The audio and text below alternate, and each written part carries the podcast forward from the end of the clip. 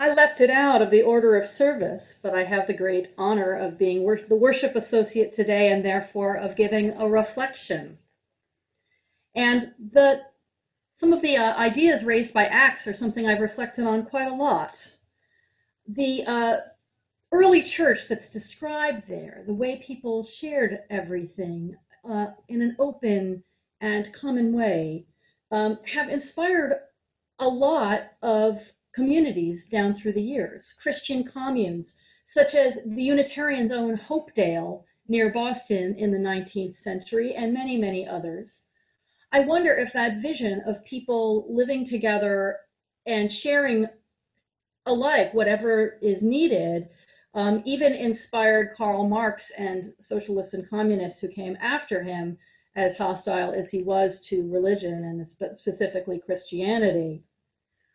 Another person who was inspired um, was somebody who works in a genre of literature that is particularly uh, keyed to helping us imagine ways of living together that human beings have not necessarily done yet and that is science fiction. It's one of my favorite books, The Dispossessed, published in the 1970s by Ursula K. Le Guin.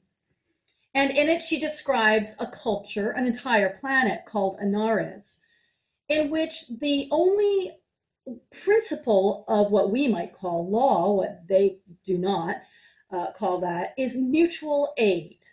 People help one another. There are no police there are no courts, there are no locks on any of the doors because there is no property, which is to say that everything is owned in common. When somebody needs a new pair of jeans, they go to the dispensary and they find a pair of jeans that suits them and fits them and they walk away with it. And everybody shares the work, the difficult work, the unlikable work, as well as the work that they are particularly called by their talents and interests to do. I've wondered sometimes if uh, somebody came with a rocket and said, Amy, you can emigrate to Anarres right now. Would I go? That's my own thought experiment, pairing uh, Ursula, Ursula Le Guin's own. Would I go? Would I live with no possessions in exchange for being in a community where everyone shares what they need? Everybody has what they need. Or if times get hard, and she describes such a time in the course of the novel, when there's a terrible drought and a famine that goes on for years, nobody is hungry while another eats. If they suffer, they suffer together. If they thrive, they thrive together. What an amazing vision of a community. So, would I be willing to live that way? John Lennon in Imagine seems to think that imagining having no possessions is the hardest thing for us. And I look around at my possessions, of which I'm very fond. I collect art and books and put things on the walls that I like to have around me. I came here today in my own car that I paid for and that only I and my family have the right to travel in. And I wonder, do I really care about owning them? I don't think I do. I think I want the use of these things, and I wish that everybody had the use of all the books and cars and clothes and houses that they need. I don't think ownership is so important. No rocket ship has arrived to test my theory. Of course, I live this way. We mostly do, uh, all of us, in, in families. We have a little communistic society where we all contribute, we all pitch in, and we all freely take from what we need, take what we need from what the family owns. And to a large extent, a congregation works that way as well. But I've often thought, as I run this little thought experiment for myself, how would we make that work on a larger scale? And the problem, of course, seems to be that not everybody would participate well. It's as if you need everyone to have glad and generous hearts in order to live in such a community. That's what I've always thought. And it wasn't until this week when I was pondering the reading that Rick has brought to us, and after I spoke to him about his thoughts on the service, that it occurred to me that what Acts is telling me is that maybe I've got it backwards. That it's not the glad and generous hearts that make the sharing possible, but living in a sharing community that gives us such joy and generosity. Maybe we need to make it so, and we will discover what happens to us. So, since no rocket ship has shown up, I know what I need to do. I know if I want to live in a community at all like Anarres, I'm going to have to help build it here. Rick. Thanks, Amy, for that reflection. I imagine that most of us would agree that this is not the best of times. Is it the worst of times? I can't say for sure, certain, but it surely feels like it. There are many things within the current social and political scenes that feel pretty awful, as bad as we can remember. The problem with judging this as the worst of times is that we lose sight of some terrible times that have gone before. For instance, not long ago I read Ron Chernow's great biography of Alexander Hamilton. Interestingly, it is the work on which the contemporary hit musical is based.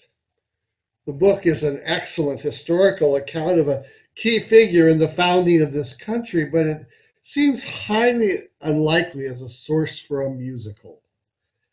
I confess I haven't seen the musical, so I can only give credit to Lin Manuel Miranda's genius from afar, for it must take genius to make music of such an account of a most challenging time in the history of the United States. In those days, the political infighting in the late 18th century between the Federalists and the Republicans was fierce. Sounds familiar. Each side believed the success of the new nation was totally dependent on its point of view and each feared the other was selling out America's newfound independence. The Republicans believed the Federalists were a front for the British monarchy, and the Federalists saw the Republicans as tools of the chaos and bloodshed of the French Revolution. This was the beginning of party politics, which in our own time have become deeply entrenched and intractable as many of the nation's founders feared they would. If you think today's new if you think today's news conferences, fake or otherwise, tweets, leaks, hacks, and other political chicanery are bad, you should read about the terrors of politics in the 1790s. The diatribes, name calling, mudslinging, etc., was vicious and offered up under pseudonyms that purported to keep the authors anonymous and safe. Libelous commentary and threats to honor were still settled with duels, one of which took Hamilton's life. I can't affirm with certainty that this earlier time was worse than the present, but it surely was not good. The current political environment, along with the COVID 19 pandemic, has exposed great rifts in our social fabric. The depth and the breadth of racism, sexism, classism, xenophobia, and generalized fear and hatred that for many years lay dormant have been exposed.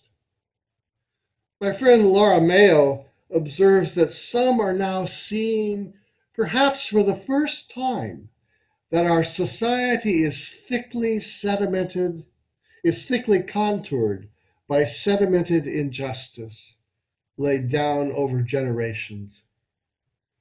We've watched with the current we've watched the current occupant of the White House in a colossal failure of leadership create chaos in the country through contradicting experts, relying on charlatans, making claims to knowledge and understanding he clearly does not have, facilely lying to the American people, and refusing to take responsibility for any of his missteps and dissembling. Of course, he does not carry all the blame for the mess we're in, there are others who are equally and perhaps more dangerously responsible. You can name your own litany. We live in a time of dangerous opportunity. What will our future be? We do have some say in that.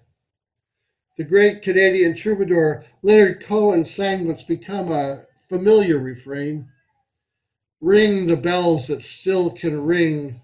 Forget your perfect offering. There is a crack in everything. That's how the light gets in.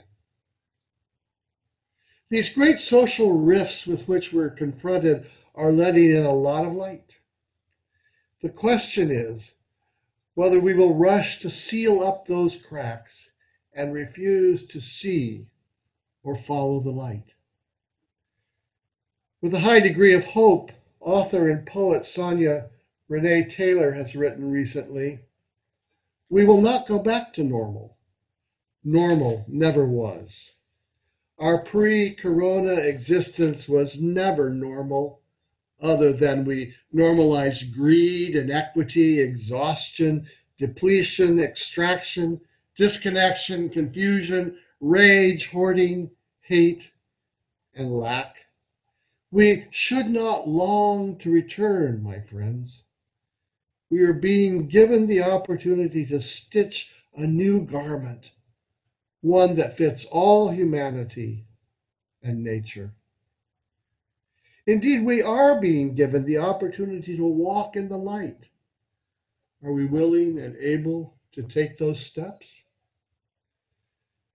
Several years ago, when the House of Representatives passed a health care bill that promised more harm than health for many Americans, Massachusetts, Massachusetts Congressman Joe Kennedy proclaimed in a prescient speech that seems intricately interwoven with today's text.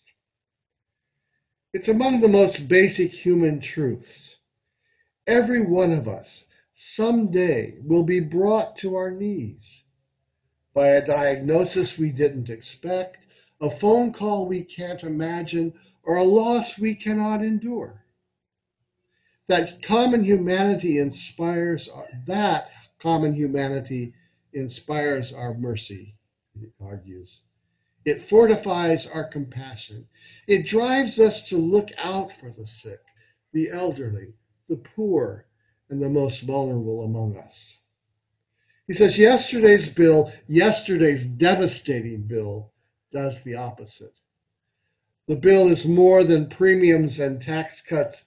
It's a cold and calculated worldview and we're experiencing that so much these days. A cold and calculated worldview, one that scapegoats the struggling and sees faults in suffering, one dead set on dividing us based on who we love, where we come from, the direction of our faith, and the size of our fortunes. He insists we must reject it we must decide instead to take care of each other because, but for the grace of God, we will all one day wake up in need of a little mercy. Little did he know how quickly that day would come. He concludes this nation's character has never been defined by the power we give the strong, the already strong, but by the strength we give the weak. Is it so? The framers of, the, of our Constitution held a tenuous belief that truly Republican government could and would form a more perfect union, establish justice, ensure domestic tranquility, provide for the common defense, promote the general welfare, and secure the blessings of liberty to ourselves and our posterity. Have these words ever really rung true? Following the founders, is Kennedy right? Do we believe we are part of a common humanity? Has our national character overall been defined by the strength we give the weak? Would God it were so. Sounds like gospel truth to me, even if it has never been consistently American truth. It does seem like Kennedy has caught some of the vision of that first community of Christ followers huddled in Jerusalem, what some refer to as the first church. In Luke's perhaps overly idealized summary of what that community was like, the strength given to the weak was crucial. All who believed were together and had all things in common. They would sell their possessions and goods and distribute the proceeds to all as any had need. It's easy to look at this passage from Acts and read communism between the lines in big red letters. Because of the great Cold War, which some of us lived through, that was waged between American capitalism and state communism, it's still a dirty word in the vernacular. And this text raises old specters for those of us who do remember. In a sermon entitled A Vibrant Communism, Australian Bruce Prewer begins by saying, Given the fears, suffering, and massacres caused by the Marxist, Leninist, Maoist, Pol Pot brands of political communism during the 20th century, the word communism has been corrupted, maybe irredeemable. He says, Can I even dare use the word communism without raising barriers and arousing hostility in many people? He says, I guess I'll know by the feedback after this sermon. Maybe I'll have the same experience. But rather than focus on the worst of times, I would rather attend ultimately to the good news in today's text. Even if Luke is embellishing what really happened among those first followers, this still seems to me to be a fitting account of the Jesus way. First and foremost, it says the early disciples devoted themselves to the apostles' teaching and fellowship, to the breaking of bread and the prayers. In other words, they grounded their lives individually and communally in spiritual discipline. This sort of spiritual practice is vital to understanding and living out the gospel in a faith community then because they are engaged in this spiritual discipline, they were not only able to do signs and wonders as Jesus had, they were able, at least for a while, to sustain a community in which they shared not only their possessions, but their lives. They could live communally, praying, breaking bread, and eating together with glad and generous hearts. Isn't that a wonderful way to describe a community? One that is characterized not only by giving strength to the weak, but also by living life with glad and generous hearts. Maybe in these troubled times, especially in these troubled times, we as people of faith ought to work at cultivating glad and generous hearts. I don't mean we should stick our heads in the sand and while the world crumbles around us, it's always appropriate to stand up for what we believe and speak truth to power. But listen to the result of those first Christians living with glad and generous hearts. Luke says that they experienced the goodwill of all the people, and day by day God added to their numbers those who were being saved. There was actually something salvific in their witness, something infectious in the spirit of joy and generosity with which they approached life.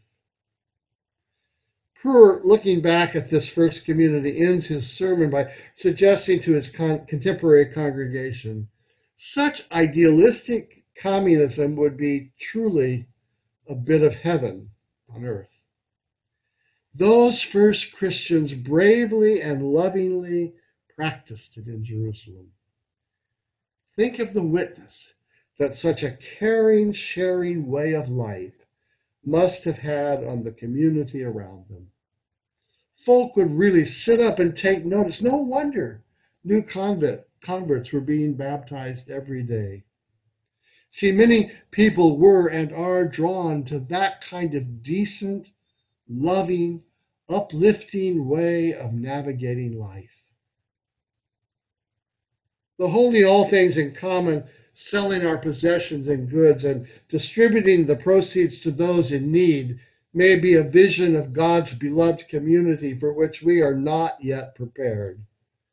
We can still live our lives caring and sharing, building up our common humanity, providing for the general welfare, giving strength to the weak, inspiring mercy, fortifying compassion, and looking out for the sick, the elderly, the poor, the most vulnerable among us.